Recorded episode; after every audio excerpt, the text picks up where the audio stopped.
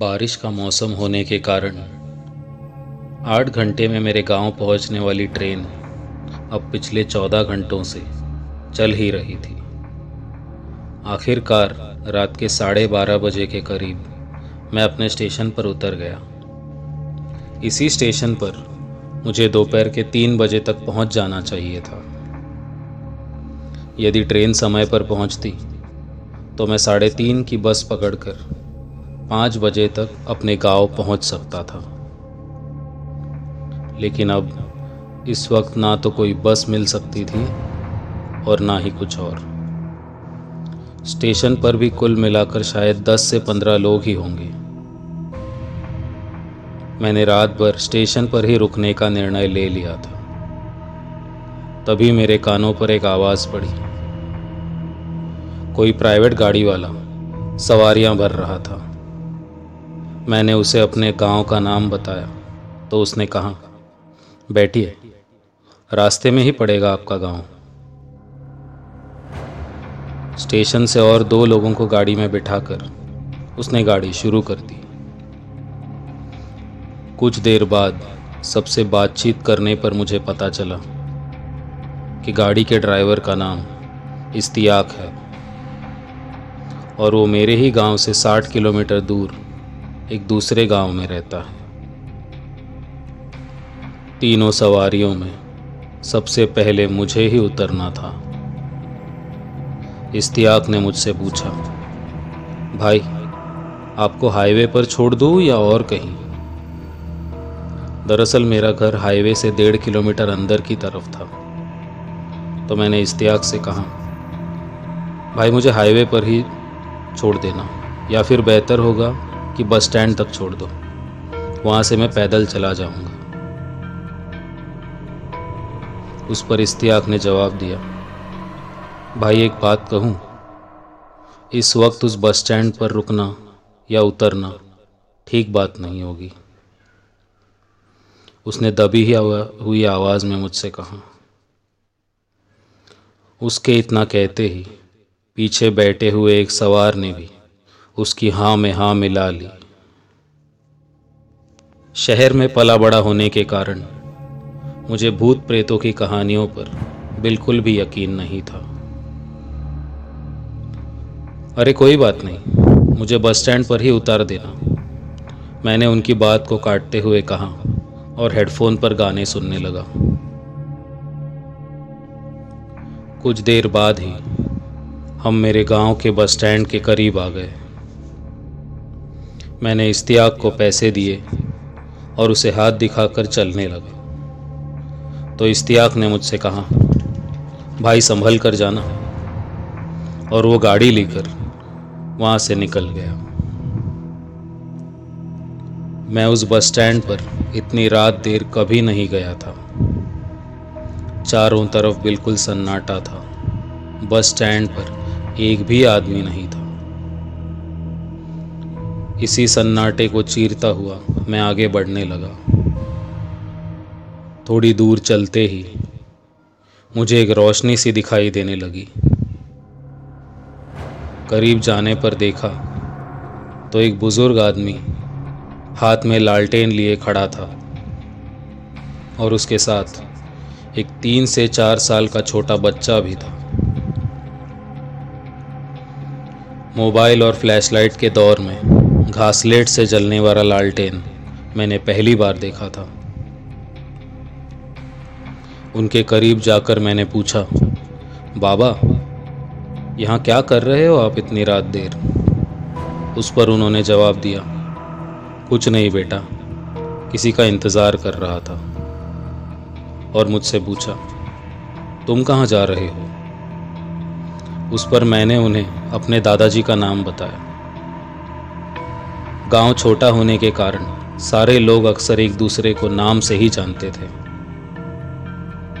उन्होंने मेरे दादाजी का नाम पहचान लिया और कहा, चलो, एक साथ चलते हैं।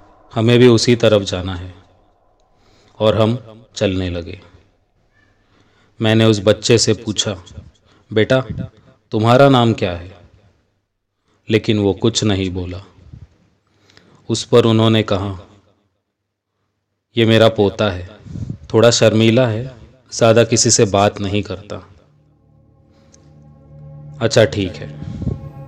मैंने इतना कहा और हम आगे बढ़ने लगे। उसके बाद कुछ देर तक हमारी कुछ बात नहीं हुई। बस वो बच्चा पूरे रास्ते मेरी ही तरफ़ देखे जा रहा था। मुझे थोड़ा अजीब तो लगा, परंतु ज़्यादा सोचने से पहले ही मेरा घर दिखाई पड़ने लगा। तो मैंने कहा, चलो बाबा, मेरी मंजिल तो आ गई। उस पर उन्होंने एक विचित्र सा जवाब दिया। अच्छा है, न जाने हमें हमारी मंजिल कब मिलेगी। और मुस्कुराने लगे। मैं भी अपने घर की तरफ़ मुड़ा। तब मुझे अचानक याद आया कि मेरी जेब में एक चॉकलेट है। उस बच्चे को वो चॉकलेट देने हेतु मैं मुड़ा। और वहीं सन्न खड़ा रह गया। मेरे पीछे कोई नहीं था। वो दोनों गायब हो चुके थे।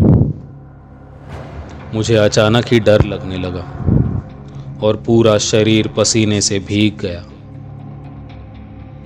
मैं दौड़ते हुए अपने घर की तरफ़ बढ़ने लगा। और घर का दरवाज़ा ज़ोर ज़ोर से खटखटाने लगा। मेरी दादी ने आकर दरवाज़ा खोला और मेरी हालत देखकर वो भी थोड़ा सा डर गई। दादी ने मुझे अंदर ले लिया और कहा, बैठो और बताओ क्या हुआ? तब तक दादाजी भी अपनी नींद से जाग चुके थे। मैंने दादी को सारी बात बताई। और तेज़ी से उनके हाथ से पानी का ग्लास लेकर उसे ख़त्म कर दिया। दादाजी ने मुझे शांत किया और बताने लगे, बेटा, कई साल पहले हमारे गाँव में वो बाबा रहा करते थे। एक साल गर्मी की छुट्टियों में उनका बेटा, बहू और पोता उनके घर रहने आए थे। उनके पोते को गाँव इतना पसंद आ गया कि उसने वापस शहर जाने से मना कर दिया। और कुछ दिन और गाँव में ही रहने की ज़िद करने लगा। उसके माँ बाप भी मान गए और कुछ दिन बाद उसे आकर वापस ले जाएँगे। इतना कहकर वो भी शहर के लिए निकल पड़े। लेकिन उस दिन उनकी गाड़ी का अगले ही घाट में एक्सीडेंट हो गया।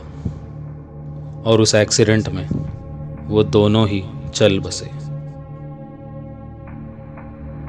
अगले दिन गाँव वालों ने ये खबर अखबार में तो पढ़ ली थी, लेकिन किसी ने भी बाबा को ये बात नहीं बताई। परंतु कहीं ना कहीं से बाबा को ये बात पता चल ही गई। वो इस खबर से इतना टूट गए कि वो पागल हो गए। और अपने इसी पागलपन के चलते उन्होंने अपने घर को आग लगा ली। उस आग में बाबा समेत उनका तीन साल का वो पोता भी जलकर खाक हो गया। उस दिन से वो दोनों, दादा और पोता, हर साल इसी समय गाँव के बस स्टैंड पर अपने बच्चों का इंतज़ार करते रहते हैं।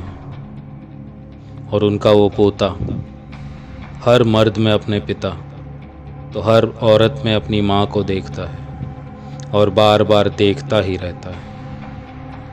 वो दोनों किसी को तकलीफ़ तो नहीं देते, परंतु वो आज भी उस बच्चे के माता पिता का इंतज़ार कर ही रहे हैं।